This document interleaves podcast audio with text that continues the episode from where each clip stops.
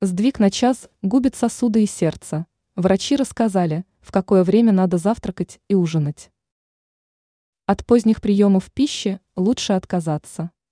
Они могут навредить здоровью.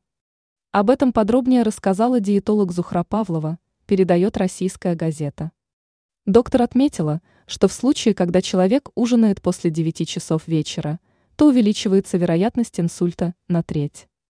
Павлова рассказала про исследования ученых, которые доказывают это. Специалисты рекомендуют не ужинать после 8 часов вечера, а иначе сдвиг на час больше может быть губительным для сердца и сосудов.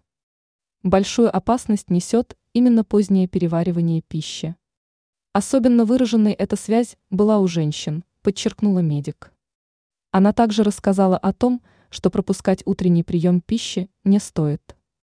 При этом она добавила, что поздние завтраки также могут причинить вред здоровью.